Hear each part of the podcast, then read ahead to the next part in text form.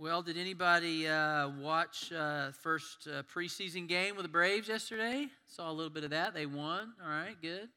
Watched a little bit of the Yankees game too. And speaking of baseball, 2017 was not a great year, was it? We thought it was. I was excited. I thought it wasn't even a Houston Astro fan, but I thought those guys, man, good for them. And then all this stuff comes out about these illegal practices during the season and, and, and during the World Series. And so some of y'all know about this, some of you may not care, but it works for my illustration today, all right? And I love baseball, so I'm going to talk about it. Well, basically, they were putting cameras that were absolutely illegal in places where they could catch signs from the other teams. And then they were taking the information from the cameras and using other uh, devices to, to process that. And knowing what the other team's signs were so they would know ahead of time what that team, whether the pitcher was going to throw a breaking ball or a fastball or whether somebody was stealing or whatever. And they knew all this stuff and they were. Um, you know, sending signals to each other. And some of these signals were as primitive as they were beating a bat on the trash can in the dugout to let people know. And some of them were as sophisticated as actually putting little clickers or buzzers inside their jerseys that would buzz and let them know that a certain pitch was coming or certain something was getting ready to happen.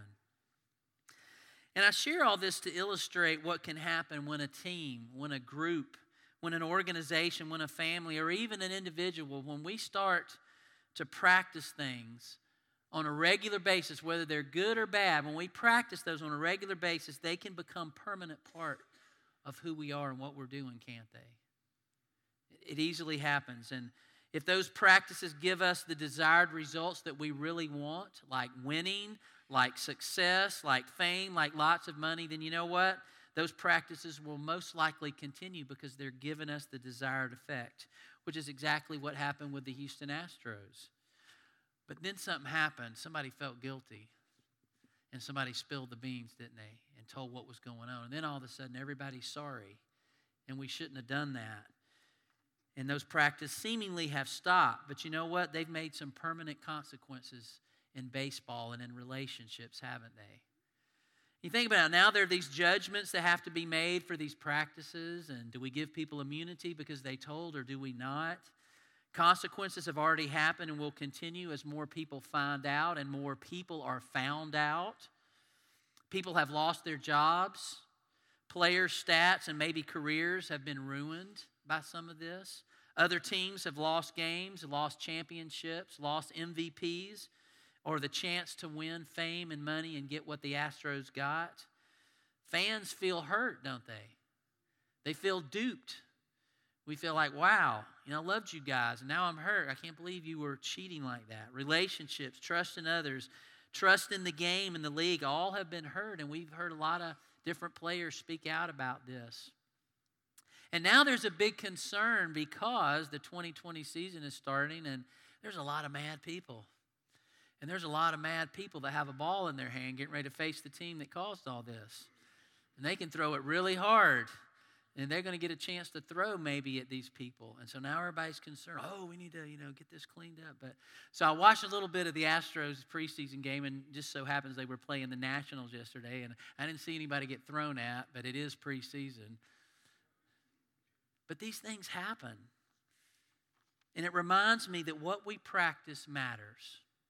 What we practice matters always, always and it can become permanent. And when we practice, what we have practiced in our lives affects us more than we know, and what we practice in our lives affects others more than we know as well. A lot of times we think it's no big deal. So today I want to close out the series we started back in January. We've been called uh, that I've been doing called "Practice Makes Permanent," with a look at the last parable that Jesus told before he went to his crucifixion. And this is probably a familiar. Um, uh, parable to you. But before we look at that, it's going to be in Matthew chapter 25, and we're going to look at that in just a minute, verses 31 through 46.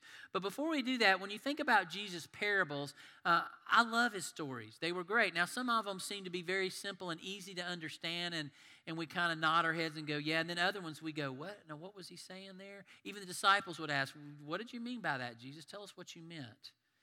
But we can kind of categorize or group Jesus' parables into three categories. The first one is called the parables of the kingdom. And these are the parables that Jesus told at the very beginning of his ministry. And these are the ones where Jesus started out by saying, The kingdom of God is like. And he would talk a lot about agriculture. He says, The kingdom of God is like a man who went out and scattered seed in his field. And he talks about how some fell on the path and some in different places. And, and he talked about that. So a lot of his parables early in his ministry were like the growing kingdom of God and what it's like. And those were, were interesting parables. And then at the middle of Jesus' um, ministry, he started telling these parables called the parables of grace. And these are the ones that most of us like the best. They're about the lost sheep, about the lost coin, about the lost son, losing something of value and, and finding that and being re, reconnected with something of value, whether it was a sheep or a coin in, in, the, in the case of the lost or the prodigal son, a father and, the, and a son are restored. And we love those and we go, oh, that's awesome. What a great story. But then when Jesus got to the end of his ministry, right before he was going to be crucified, when he was knowing that he was going to the cross, he told these disturbing parables that we call the parables of judgment. And they were judgmental. And there was judgment at the end. And it was harsh. And it makes us go, ooh, wow. And so when I think about that, I go, why did Jesus wait till the end to talk about the parables of judgment? Why didn't you just get those out of the way at the very beginning of your ministry and then start telling the parables of grace towards the end? But Jesus didn't do it that way, and he didn't ask me either. Because God's always going to do it the way God's going to do it, because he says, Your ways are not my ways, your thoughts are not my thoughts. But did he do that because it was the end, and that's when you do, you tell about things at the end, towards the end? Did he do it because he wanted it to be fresh in his disciples and the others' mind when he went to his to the cross and, and the resurrection was about to happen? I don't know the answer to that, but I know it was at the end. So we believe, commentators believe that this was the last parable that Jesus told before he was crucified. And it was a series of, of, of parables, but this was, seems to be the last one. So we're going to look at it. It's probably familiar to you. If you've ever heard it, you'll never forget it. So we're going to look at Matthew 25, verses uh, 31 through 46. And uh, I'm, I'm going to read that. Um, like I said, it's, it's up on the screen. So this is what Jesus said When the Son of Man comes in his glory and all the angels with him, he will sit on his glorious throne. And all the nations will be gathered before him, and he will separate the people one from another, as a shepherd separates the sheep from the goats. He will put the sheep on his right and the goats on his left. And then the king will come the king will say to those on his right, Come, you who are blessed by my Father. Listen to this carefully. Take your inheritance, the kingdom prepared for you since the creation of the world. For I was hungry, and you gave me something to eat. I was thirsty, and you gave me something to drink. I was a stranger, and you invited me in. I needed clothes, and you clothed me. I was sick, and you looked after me. I was in prison, and you came to visit me. Then the righteous will answer, Lord, when did we see you hungry and feed you, or thirsty and give you something to drink? When did we see you a stranger and invite you in, or, or needing clothes and clothe you? When did we see you sick or in prison and go to visit you? And the king will reply, Truly I tell you, whatever you did for one of the least of these brothers and sisters of mine, you did for me. Then he will say to those on his left, and listen to this carefully too Depart from me, you who are cursed, into the eternal fire, prepared for the devil and his angels. For I was hungry, and you gave me nothing to eat. I was thirsty, and you gave me nothing to drink. I was a stranger, and you did not invite me in. I needed clothes, and you did not clothe me. I was sick and in prison, and you did not look after me. They will also answer, Lord, when did we see you hungry or thirsty or a stranger or needing clothes or sick or in prison and did not help you? And he will reply, Truly I tell you, whatever you did not do for one of the least of these, you did not do for me. They will go away to eternal punishment, but the righteous to eternal life. Not a fan of this one, y'all. It's hard, isn't it? But there's something I want to point out that I said, listen carefully.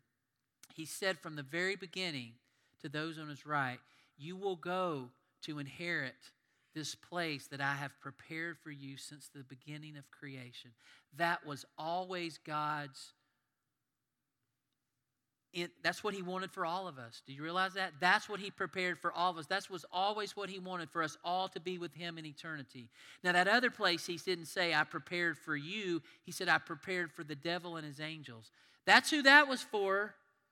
I never intended anybody to go there except the devil and his angels. But some people will go there because they absolutely refuse to accept the grace of Jesus Christ. Now, we're going to unpack this a little bit, and I know it's kind of awkward. What do we need to know about this? Well, we need to understand that there is a final judgment. Some point in history that's going to happen, and Jesus will come and he will sit in all of his glory on this throne and all the angels with him. And Jesus is telling this. And all the nations will be gathered before us. And I can't even imagine what that will look like. I'm trying to think of the biggest venue I've ever been in. It's probably a sporting event at a stadium and just seeing, you know, thousands of people. But think about the whole world gathered to be judged. And Jesus will separate the people, as he says, as a shepherd, the good shepherd separates the sheep from the goats. And one group of people will be welcomed into eternity with Jesus forever, and one group will be sent away to the eternal fire prepared for the devil and his angels. Why do we need to know this? Because here's the deal, y'all. We will be part of that judgment one day, won't we? We all will. Because we have, because what we have believed, what we have put our faith in, what we have practiced in our lifetime, all of that combined will be judged on that day. Because our eternal destination will be decided by Jesus on that day. And because we need to constantly reflect on what we believe, what we put our faith in, who we have put our faith in, and our practices, and make sure we're connected to God the Father. And another reason we need to know this is this comes straight from Jesus.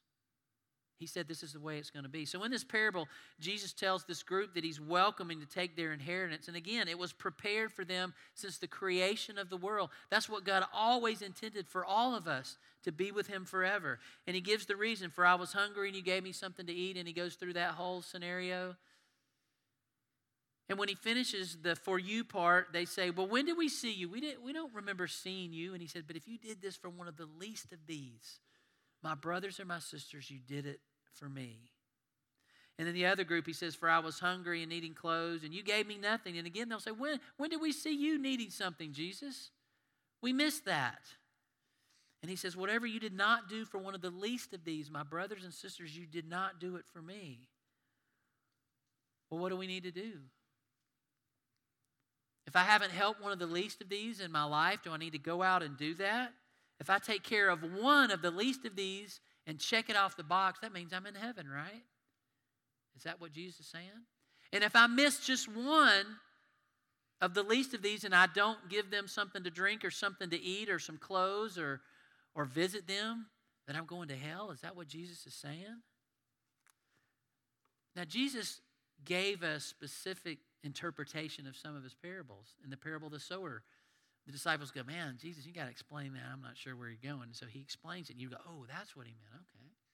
And other times they didn't get it. And Jesus even said to him, He goes, Are you so dull? Do you still not understand? Can you imagine Jesus saying that to you? You know?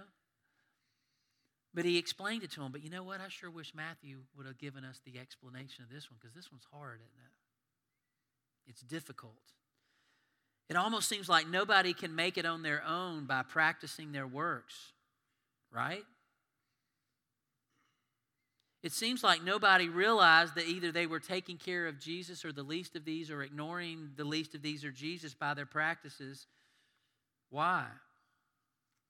Well, here's what I think those who took care of the least of these, they noticed them. They noticed they were human beings that they were people made in the image of God, just like they were. They were people who were practicing, putting their action, putting action to their faith, their trust, and that they had placed their trust and their faith in the life, death, and resurrection of Jesus Christ. They had placed their faith in Jesus as the way, the truth, and the life. And in so doing, their life practices reflected Jesus. They reflected Jesus' actions, what he practiced, how he would have treated those people, and the good works that God planned in advance for them to do. They were actually doing that through their actions and what they practiced. And those who did not take care of the least of these were practicing. They were putting into action their faith as well. They were putting into action their trust as well. But their trust was not in God and Christ, it was in themselves, in something in the world or in other things other than God or Christ. They had rejected Jesus Christ as the way, the truth, and the life. Maybe he was a good teacher and had some good parables, but he's really not the Savior of the world that I need to put my faith and trust in. And in not doing this, these things for the least of these, their life practices reflected not Jesus, but they reflected other things and were not the good works that God had planned in advance for them to do. Now, this is a hard parable, isn't it? It's one that we don't want to take lightly. It's one that can haunt us. I guarantee you, when you leave today, you will think about this parable this week. You'll see somebody in need and you'll think, man, is that one of the least of these? Should I do something so I'll go to heaven? If I don't do something, if I don't stop and help this guy or give him a dollar or buy him a meal, am I going to hell? I don't want you to worry about like that, but I want you to listen carefully to what I think Jesus is saying. Because we might be confused about the parable and the judgment it carries. Make no mistake, there will be judgment, but it comes at the end. Make no mistake that Jesus waited till the end to talk about the judgment, but he did eventually talk about the judgment. But before all the judgment, he told us about this wonderful kingdom that he was establishing in the midst of a evil world. And it didn't mean evil would completely stop and our lives would be wonderful and nothing bad would ever happen, but he says when you put your faith in the kingdom, it will be different because you're connecting with God. You have relationship with God. And he talked about grace in the midst of this evil world. There is grace. You're never going to be able to follow all the rules. You're never going to be able to take care of all the least of these. But when you put your faith and trust in Christ, it does something to you that changes your life. You see yourself differently. You see yourself as how God always intended you, your true identity. And then you start to see others as their true identity as people of God. But we think about some of the things Jesus said in other scriptures in the Bible, and we want it to be just simple. Well, didn't Jesus say in John 3:16, whoever believes in him shall not perish but have everlasting life, Craig? Didn't he say that? Yes, he did. He didn't say anything about feeding the hungry people or clothing naked people or visiting people in prison there. He just said, if you believe, you're in. Are you saying that's not true? That's not what I'm saying. Paul in Ephesians, one of my favorite passages, he says, For it is by grace you have been saved through faith, and this is not from yourselves. It is the gift of God, not by works, so that no one can boast. Nothing in there about feeding hungry people. But remember when I first started this series, we read a parable that Jesus told early about a wise and foolish builder. And Jesus said, Therefore, everyone who hears these words of mine and puts them into practice is like a wise man who built his house on the rock. But everyone who hears these words of mine and does not put them into practice is like the foolish man who built his house on the sand. And Jesus, in that same Sermon on the Mount, said this Not everyone who says to me, Lord, Lord, will enter the kingdom of heaven, but only the one who does the will of my Father in heaven. Many of us will, many will say to me on that day, What is that day, Jesus? The judgment day that he's talking about in Matthew 25. Lord, Lord, did we not prophesy in your name, and in your name drive out demons, and in your name perform many miracles? Then I will tell them plainly, I never knew you. Away from me, you evildoers. Yikes. And in Matthew 12, Jesus was talking to a crowd, teaching them about the kingdom of God, about God's grace. And his mother and his brothers were outside, and they said, Hey, can somebody tell Jesus that we want to see him? You know, he's out teaching again, and we never get to see him. And so somebody went and told Jesus, Your mother and your brothers are here. And this is what Jesus said. He says, Who is my mother and who are my brothers? Pointing to his disciples, he said, Here are my mother and my brothers, for whoever does the will of my Father in heaven is my brother and my sister and my mother. So, yes, Jesus definitely talked about grace, and it's a free gift that we receive. But we can't get past the fact that he talks about this practice and this doing that has to be a part of showing that we really have received that grace and it has transformed us. It has made us repent and turn from the way we were going to the way that God has asked us to live in the first place. And when we look at the big picture of Jesus' message throughout the Gospels and even in the New Testament and all those letters that were written to new disciples of Christ, our faith and what we practice, that demonstrates our true relationship with Jesus, doesn't it? It has to be both. The relationship is first, it is foundational. The authentic trust and love in that relationship should motivate the practice of what Jesus is asking us to put into practice. I can't do it my way anymore. It's not working. I've got to do what Jesus asked me to do. If the relationship with Jesus is not the foundational part of our lives, then what he has asked us to practice is probably not going to follow. And that's why it's so important. James, who was Jesus' half brother, who at first was skeptical of who Jesus was, wasn't really sure that Jesus was who he said he was. He saw all the things, but he was skeptical like a lot of us. But once he made that commitment, his life dramatically transformed. And he wrote this letter in the New Testament where he says, What good is it, my brothers and sisters, if someone claims to have faith but has no deeds? Can such a faith save them? Suppose a brother or a sister is without clothes and daily food. If one of you says, Go in peace, keep warm, and be well fed, but does nothing about their physical needs, what good is it? In the same way, faith by itself, if it is not accompanied by action, is dead. But some will say, You have faith, I have deeds. Show me your faith without deeds, and I will show you my faith by my deeds. You believe there is one God? Good. Even the demons believe that and shudder. And then at the end of this chapter, he says this As the body without the spirit is dead, so faith without deeds is dead. Now, that seems to people over the years have said, well, Paul and James seem to be on different pages. They're not on different pages. They're both the inspired word of the Holy Spirit that God wanted us to hear. So it tells me that the faith in God's grace that He has given to us and the action is a dance that must go together always. Now, some of you will argue or struggle with this today, and I understand that. I do. Because you will give a scenario of a person who either does one or the other that you're worried about. Or maybe you're thinking about your own life and you're thinking, well, what about the person who really has faith in Jesus, but maybe they kind of fell away for a while and they really believed in Jesus and they really loved God, and, but they just got busy with all their stuff of life and, you know, they really never did anything for the least of these or very little. Are you saying, are you telling me they're going to go to hell? Is that what you're saying, Craig? Not what I'm saying. Well, what about the person who does serve and who has spent their whole life looking for the least of these and, and went on mission trips. And, and every time they saw somebody they did something for them they did all these great things for the least of these type of people.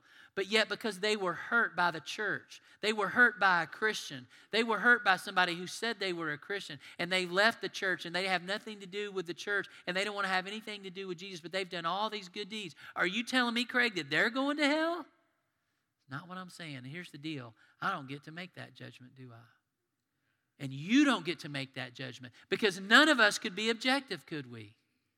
But guess what? We're all going to be in that line getting judged for that very same thing. And when it gets to be my time, am I going to go, well, wait a minute, Jesus, I just saw that you put so and so in the line over there with the ghost. I think you made a mistake. Because I knew that guy and I knew that lady, and they were really sweet and they did all these things, and, and you think Jesus is going to go, Yeah, you know, I didn't think about that, Craig.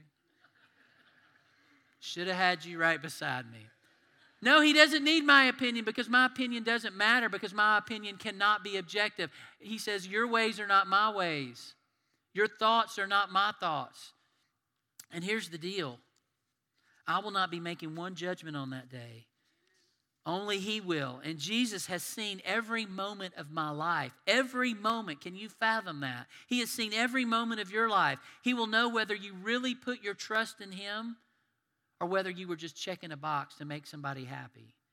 He will know if we really practice His words in our life. He will know that without a doubt that He loved us enough to prepare a place for us from the beginning of creation so that we could live in eternity with Him. And he knows that we left and went away from that. But he says, I came to earth and I died a horrific death on the cross and I rose again so that you would have a second chance and you could be with me forever, even after I had already prepared it for you. He knows that. But some people will cling to their belief and their life and their actions and their practices. We're not deserving of death. There's a lot of people in our culture and our world that think, you know what, I just can't believe in hell. And here's why because there's no way a good God's going to send people to hell. A good, just God is not going to do that. And, and matter of fact, I haven't really, I mean, okay, I've told some, some lies and I've done some things, but really, I deserve to die for that? That's crazy. There's a lot of people who think like that. And I wonder what Jesus thinks about that philosophy that we're a good person and good people should go to heaven. Isn't that right? How many times have you heard that? I'm a good person, I should go to heaven. If you die today, would you go to heaven? Yes. Well, why? Because I'm a good person. I mean, I've been a good person. What does that even mean?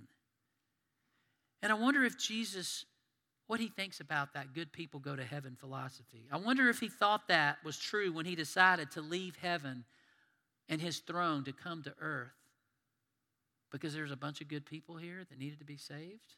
They were all good. Why did he need to leave his throne and come to earth? I wonder if Jesus thought about that.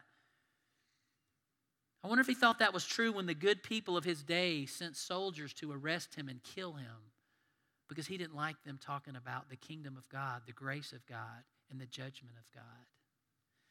I wonder what he thought was true when he was being beaten for his crucifixion that, man, these are good people. They don't need a Savior. I wonder if he thought about that when he hung on the cross for six hours on that Friday for all of humanity so he could absorb all their sins into his body. I wonder if he thought, you know what? I don't know why I'm doing this because everybody's good. They don't really need me to do this, they're good enough. And I wonder if he thought after his resurrection from the dead, I wonder if he thought these good people really didn't need me to defeat death for them because they could do it themselves because they're good. And I wonder if Jesus thought when he commissioned the disciples to go into all the world and make disciples, I wonder if he went, Why am I doing this? There's good people all over the world. They don't need to be discipled because they're already good. I can pretty much assure you today that Jesus never thought any of those things. That's why he came. He never had thinks about that. He never thought about that that we were good enough on our own. Jesus knew from the beginning that we needed him as our Savior because we are sinful. And our sin cannot stay, cannot be in relationship with a holy God. So that's why Jesus had to come. This is what I believe about this parable, y'all. We will not get into heaven because we take care of the least of these. However, we will take care of the least of these because we rec- recognize we can go to heaven simply because of what Jesus did for us. And that transforms the way I think, that trans- transforms the way I feel. I know I deserve eternal punishment. That wasn't what God prepared for me, but I've chosen that because of my rebellion towards God.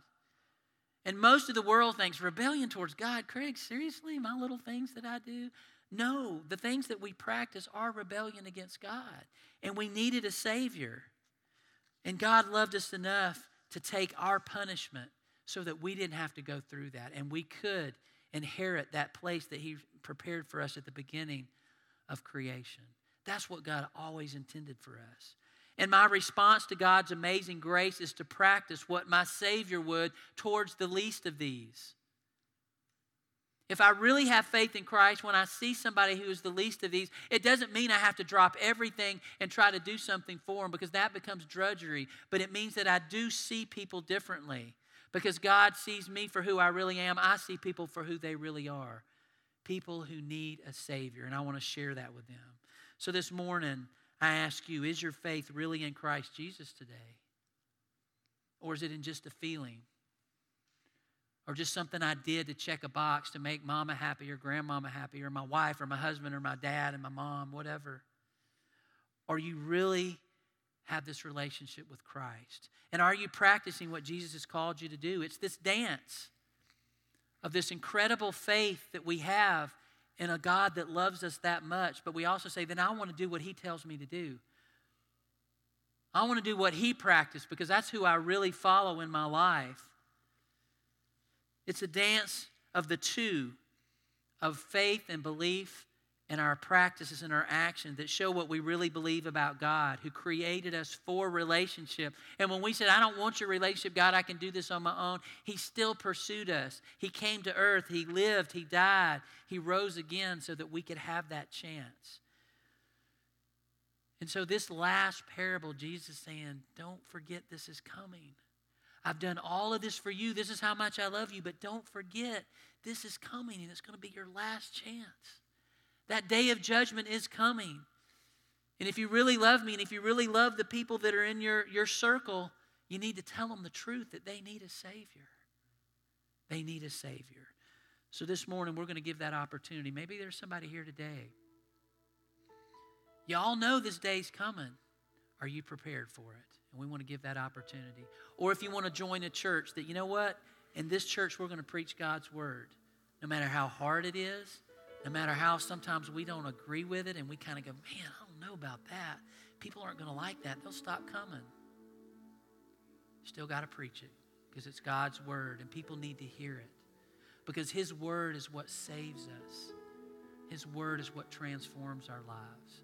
So we're going to stand. Kevin's going to lead us in a song. The rest of these folks. Ashton, sorry, me to leave you out. So let's stand and let's think about that as we prepare to take the Lord's Supper together. If you have a decision, please.